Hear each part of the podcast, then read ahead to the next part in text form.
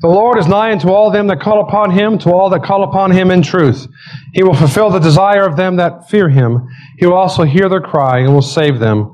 O thou that hearest prayer, unto thee shall all flesh come. Let's bow our hearts and heads in silent preparation for worship. Let us pray. As your people this morning, God, we gather together desirous of your blessings upon us through Christ Jesus, although we feel unworthy, although we are acutely aware of our sins, God. Nevertheless, we praise you, Lord, no matter what has happened. We praise you for your mercy and your love, for your long suffering, God, towards your people, towards we, God, who seem to return to our sins more often than we should, Lord, who seem to be so weak, so inconsistent. Nevertheless, you have covenanted with us. You have promised to us salvation given it to us freely through Christ Jesus. You've given us many blessings, God, for our souls. Certainly the many blessings for our body, God, that we are able to be here in an air-conditioned building, to be protected from the elements outside, to have stomachs full from a breakfast, Lord, to be comfortable with good clothing. More importantly, God, you've given us your Bible. You've given us your word, Lord. It's a more sure foundation than if a prophet had ever spoken to us. You've given us, Lord, the church, the Holy Spirit, and the Bible, Lord, preserving and gathering us together as your people, Lord, from all walks of life, not only here at Providence, God, but across this state and across this nation, across this world, Lord, the church universal. And God, you've given us pastors and ruling elders and deacons, those who are, are there and committed for us and for our good, God, both for our body, deacons, and for our soul, Lord, because they care for us, Lord, and they show acts of kindness towards us. And Lord, even the kindness of reprimand. These, Lord, are blessings from you. These are evidences of your love upon us, Lord. Yes, even each other, as you have gathered, Lord, your people, young and old alike. And we talk to one another, encourage one another, and exhort one another, Lord, and comfort one another. Help us, we pray, to continue to love you, to praise your name, to exalt you, God, throughout the week and not just in the Lord's day. To have this day of worship be a day of refreshing in which we are recharged to stand firm to do our duty throughout this week. We pray for your church, God, as expressed in various and sundry churches and denominations, Lord. For the Orthodox Presbyterian Church in particular, as we are covenanted with them, that you would stand, that they would stand with you, Lord, that your Spirit would stand them up and they would be firm and true to your word, both in doctrine and practice not only the General Assembly, God, but all the Presbyterians, Lord, and all the local churches to withstand the onslaught of the devil, of the world, the flesh, and the devil, of the influence of society, God, of wrong ways of thinking and acting, of excuses, Lord. May we eschew them and flee them, God, and stand firm. Pray, Lord, for our sister denominations, the PCA, the URC, and others, Lord, the RPCNA, God, above, that you would be with them. That is, those from German and Dutch backgrounds, God, and the American background of the Presbyterian Church in America, Lord, that they too would stand firm, both in doctrine and in practice. That they too would eschew and flee from and reject the lies of the world, the flesh, and the devil. That they would stand firm and be aware that the watchman would be on the towers, Lord, protecting the sheep, Lord, and not caring what other people think, but what you think.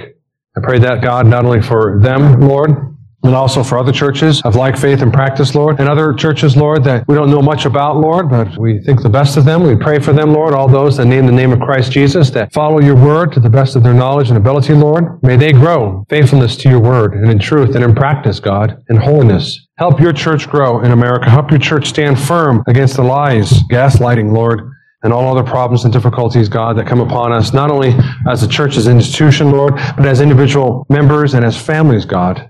They be protected and preserved, that their pastors would stand firm and protect them and be aware and observant, God, from false lies and wolves disguised as shepherds. Protect and preserve your church, Lord. Help her grow in the midst of what seems to be more shrinking.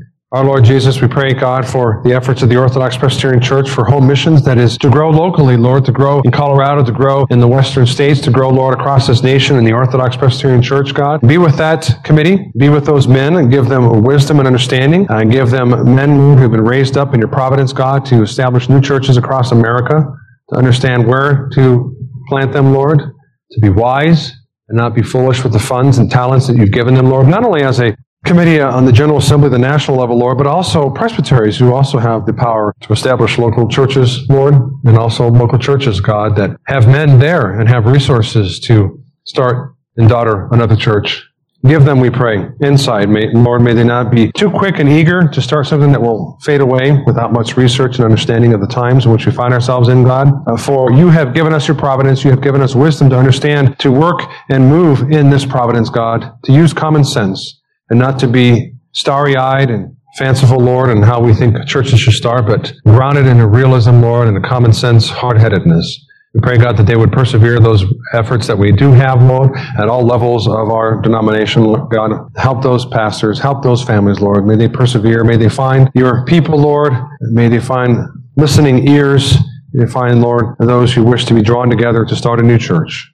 Help us, we pray, God, as your people, do our duties before you and our families, Lord, and as individuals and as couples. We pray for our health, for our body, God, for you tell us to do that because you do take care of our bodies, Lord. It is the temple of the Holy Spirit. So, God, we pray for those who have chronic ailments that they would persevere and get the help they need. For those of us who have recent injuries or problems or sicknesses, God, or hay fever, we can persevere through that, Lord, and not be distracted on this your Lord's day. We certainly, God, thank you again that we are able to meet in spite of COVID and that we would not go back to restrictions and, and lockdown, God, and the truth would win out. We ask for our families in particular, and for those, Lord, in our families and close to our families, Lord, family members who are not Christians, we pray for their souls. We ask God that they would flee back to you, that they would embrace the truth, they would, Lord, see the foolishness of this world without you. Be with us, God, that we would continue to love them, even though we are firm in what we believe, God, and they know it. Give us wisdom, Lord, and humility, and may we continue to learn to be families, God, to have wives submitting to their husbands, to have husbands loving and following you, Lord, and children, Lord, obeying both the parents and loving them and loving the church. Be with us, we pray this morning. Guide us encourage us. In your name alone we pray. Amen. God spoke all these words, saying, I am the Lord your God, who brought you out of the land of Egypt, out of the house of bondage. You shall have no other gods before me. You shall not make for yourself any carved image or any likeness of anything that is in heaven above, or that is in the earth beneath, or that is in the water under the earth. You shall not bow down to them nor serve them. For I, the Lord your God, am a jealous God, visiting the iniquity of the fathers on the children to the third and fourth generations of those who hate me, but showing mercy to thousands, to those who love me and keep my commandments. You shall not take the name of the Lord your God in vain, for the Lord will not hold him guiltless who takes his name in vain. Remember the Sabbath day to keep it holy. Days you shall labor and do all your work but the seventh day is a Sabbath of the Lord your God. In it you shall do no work. You, nor your son, nor your daughter, nor your manservant, nor your female servant, nor your cattle, nor your stranger who is within your gates.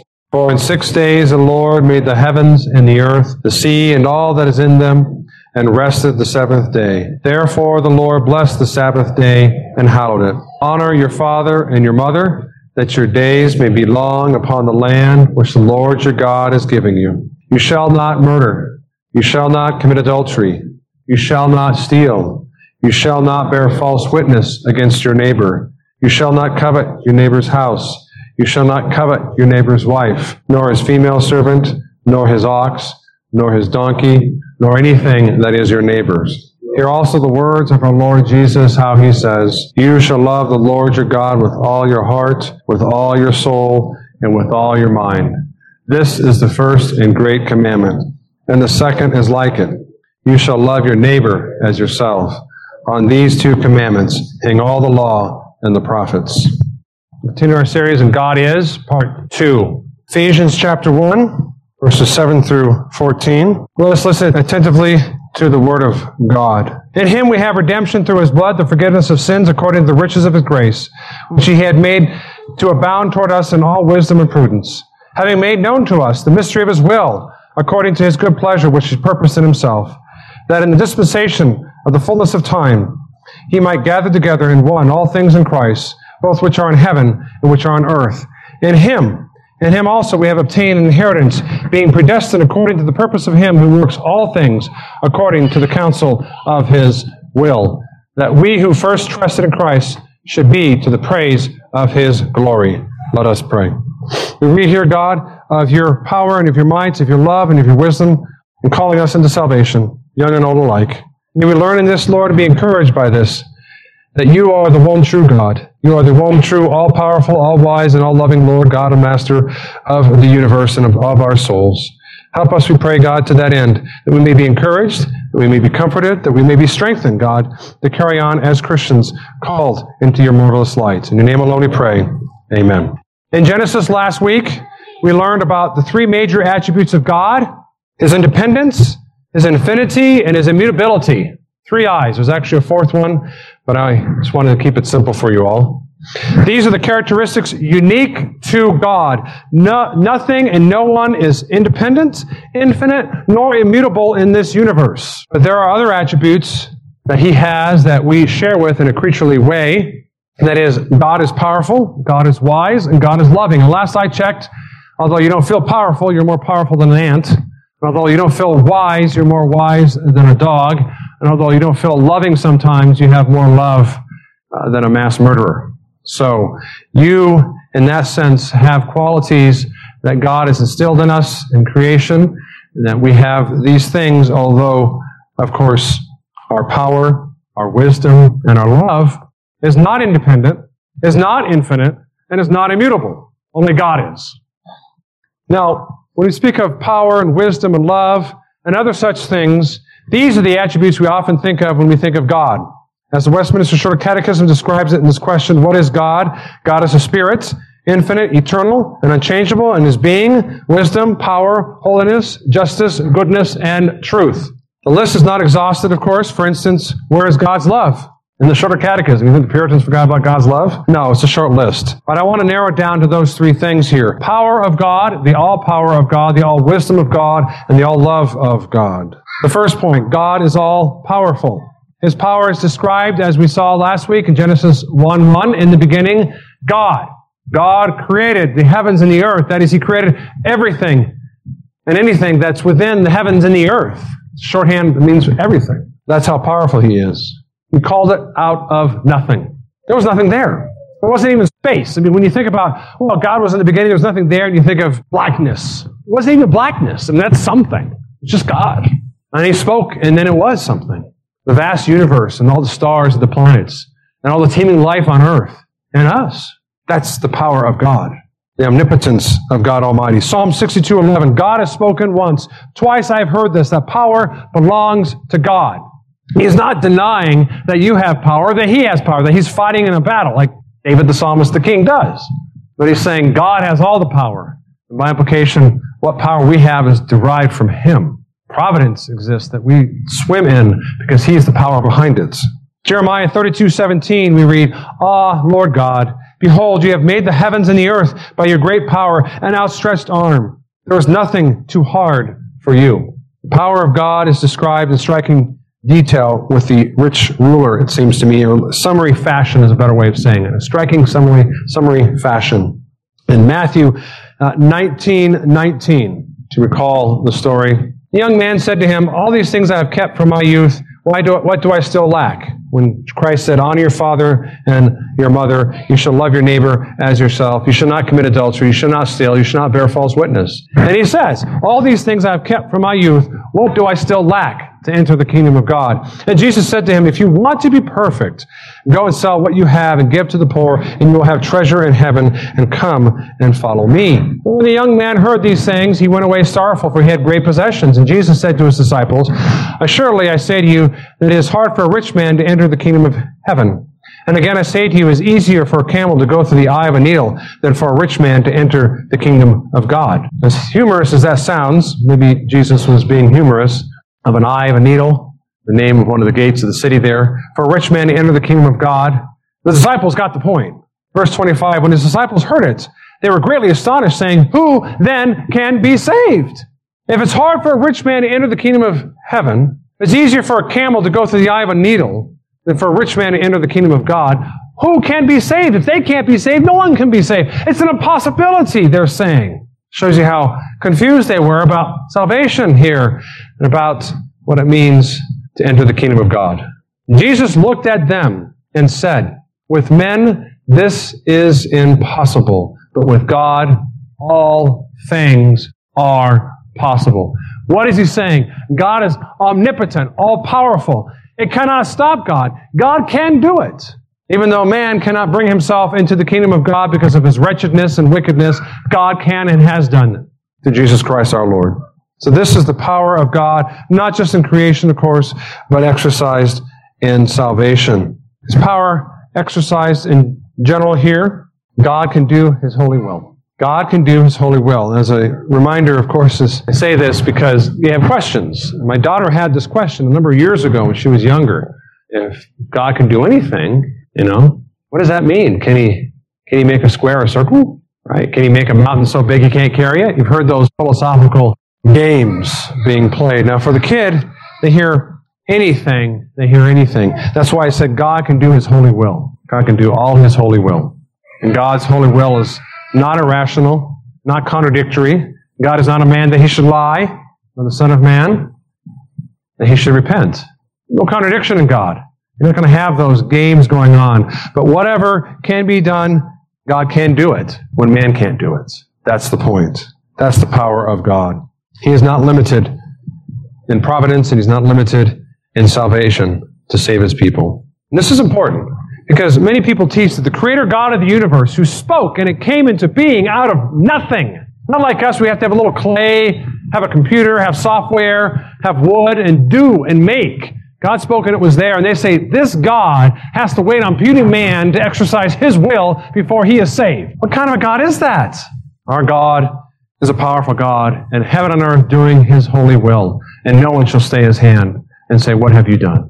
That is our Lord and our Master. It's a twofold power uh, that I mentioned earlier. The power in providence, who was born, where they're born, how they're born, happens because of God and His providence. Providence is God's plan outworked in history across this universe. It's our history. It's God's plan unfolded, and we see it in the rearview mirror. There it is. That was His plan from the beginning. Wherever you are born, however you are born, whatever family you find yourself in, that is God putting you as only he can by his power and exercise and control over all things. Moses was born at the right time to the right people. The princes of Egypt were the right place at the right time. You're here this morning, the right place at the right time because of God's power. You say, I walked here, Pastor, I got some sleep last night, I had some food. That's true. But none of that would exist without God. That's how powerful he is. That's his omnipotence exercised in history. And not just in providence, but in salvation. From eternity past, he can make his plans come true and has. No one deserves heaven. That means what? It's up to God to save man. It's as simple as that. It's not like people are sitting there going, God, would you please save me? Why isn't God saving me? No, people hate God. They hate him differently. They hate him in different ways. We kind of think of, well, if people hate God, they must be a bunch of Hitlers. No, no, there's different ways of expressing hatred and denial, fleeing from the truth, suppressing an unrighteousness. God can overcome that. Ephesians, that we had read here, tells us that He predestined us from eternity past. It says it again in the earlier parts that whole those whole verses there from 3 to 14 are one sentence in the Greek. Verse 4 we read, just as he chose us, he, God's doing the choosing, in him before the foundation of the world, before anything was created that we should be holy and without blame before him in love, having predestined us to adoption. If you didn't get it right the first time, you got to hear the second time more explicitly. Having predestined us to adoption as his sons, sons by Jesus Christ to himself, according, according to what? Man's free will, man's decision, man's good works, man's baptisms, man's circumcision, what? Church attendance? No.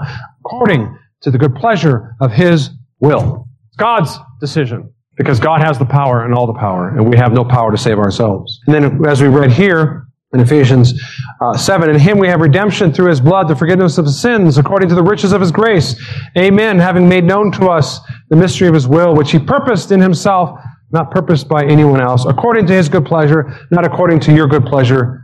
In Him, verse 11, we have obtained an inheritance being predestined, there it is again, according to the purpose of Him who works all things according to the counsel of His will because He has the power.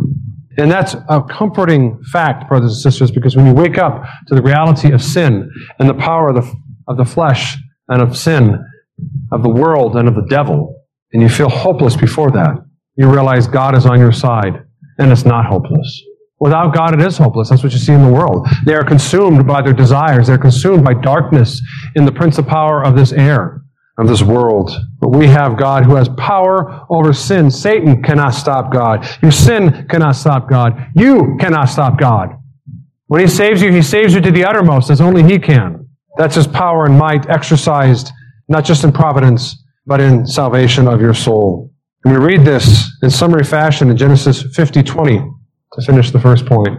50 20. You all know this one. But as for you, Joseph says to his brothers, You meant evil against me, but God meant it for good in order to bring about to this day to save many people alive. Because it's part of God's power and plan. It's not just his desire. He meant it. He meant it because he can do it. He doesn't have wishful thinking. Oh, I just, I really want to save this person. He just won't let me do it. A thousand times no. God is, has all power in this creation. It can open hearts and does and guides things in providence, the cause and effects, the chains. The, it seems to us a nigh infinite chain of decisions, interwebbing decisions from him being thrown into the pit to when he's many years older and here standing before his brethren and being the second most powerful man in Egypt was all in God's plan and exercised by God as only God can by his power. And that brings us to the second point. The wisdom involved in all the decisions, not just of the people, of, Joseph's brothers, of the slave traders that came by, of people in Egypt who decided to take him. He's in jail. The jailer, I, he decided one day to take a left instead of a right, and he never met Joseph and never got him out. Whatever the case is. And, and then the animals, some animal distracts some guy at the wrong time, the wrong place. You've all know the story. From lack of the nail, the shoe was lost. The lack of the shoe, the leg was lost. The lack of the leg, the horse was lost. The lack of the horse, the battle was lost. the lack of the battle, the war was lost. Could take one little thing. God is behind all that. He makes it all work as only He can with His infinite wisdom. His wisdom is, beho- is amazing to behold. In creation, of course, the beautiful constellation of the skies, the intricacies of the human body, the depth of mathematical precision, all point to the reality of God's wisdom and knowledge, prudence, infinite in reach, immutable in form, powerful in execution. We read negatively in Proverbs 21:30, there is no wisdom or understanding or counsel against the Lord. Nobody can outthink him.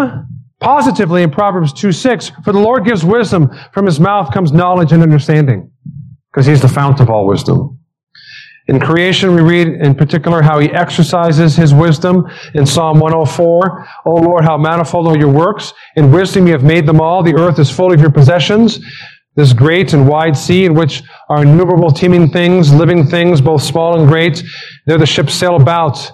There is that Leviathan which you have made to play there.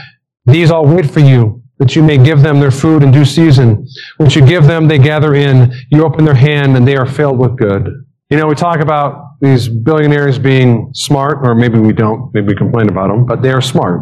Dummies don't run multi billion dollar corporations and become successful. And the intricacies involved in that, and all the connections and the friends that you have, and to know when to speak and not to speak, and all the experience they have, nothing in comparison to a fraction of the fraction of the infinite depth of God's wisdom in guiding and directing all things to His predetermined plan. How much wisdom does it take to raise a child?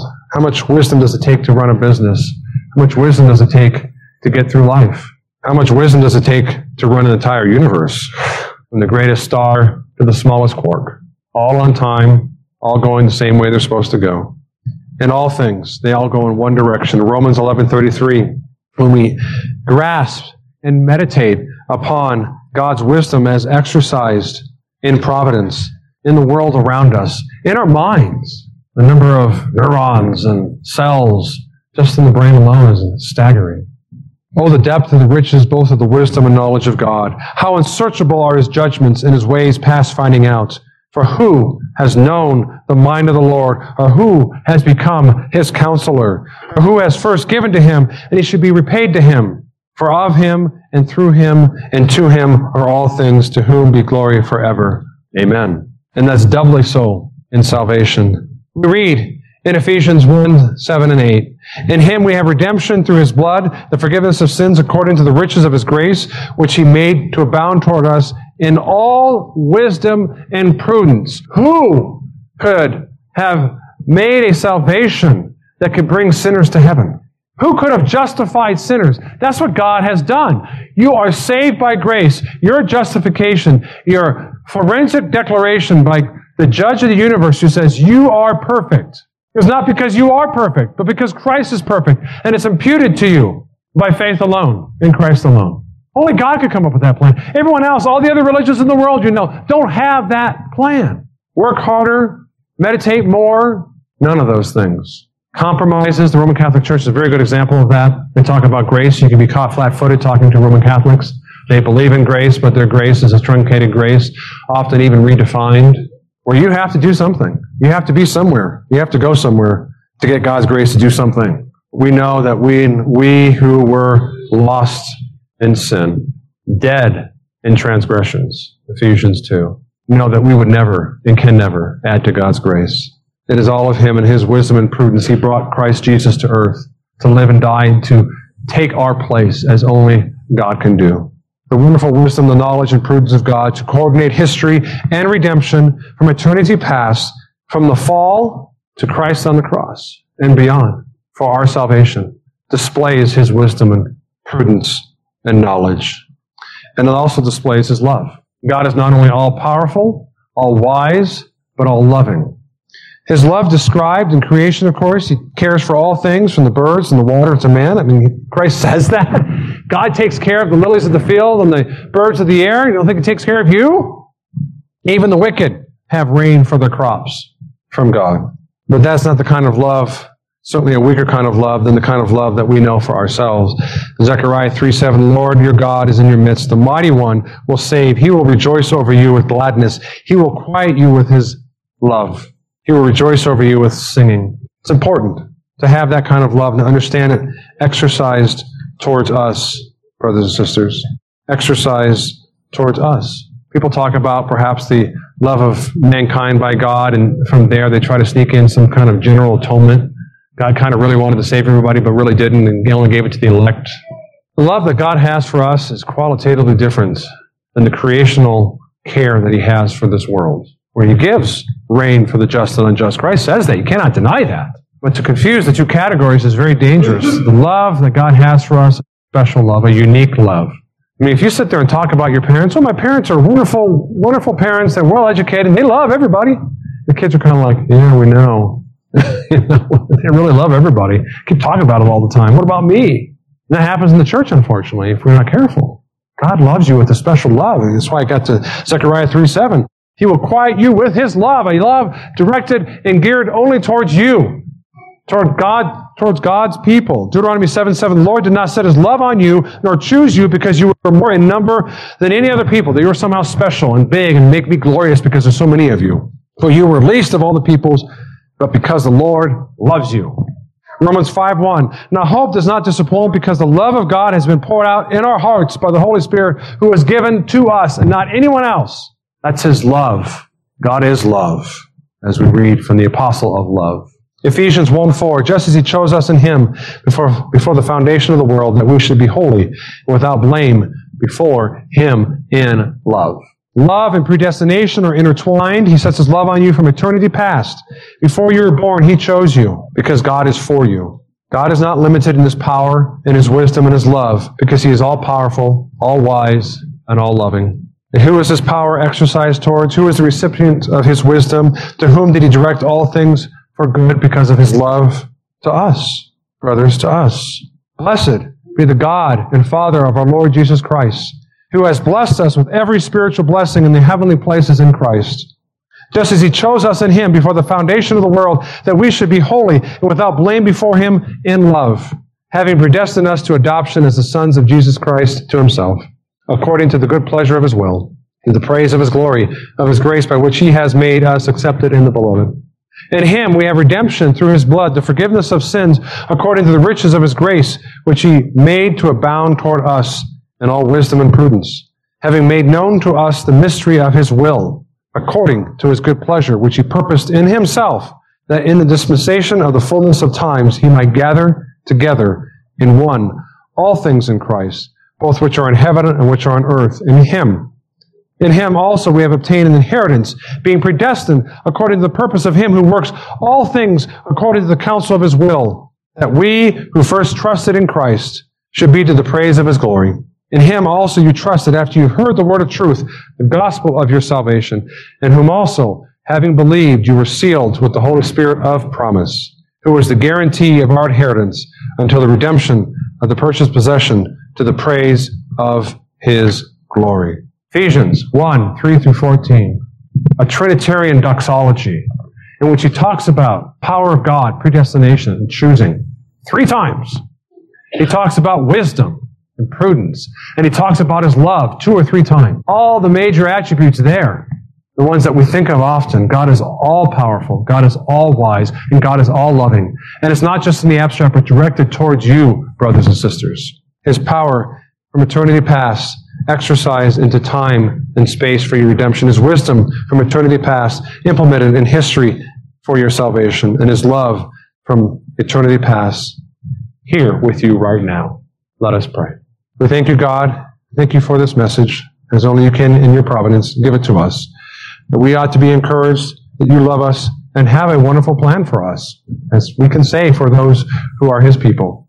Help us, God, to flee discouragement, but to embrace, Lord, the truth of who you are, to know that the world, the flesh, and the devil cannot touch us because your all power, your all wisdom, and all love is directed for our good.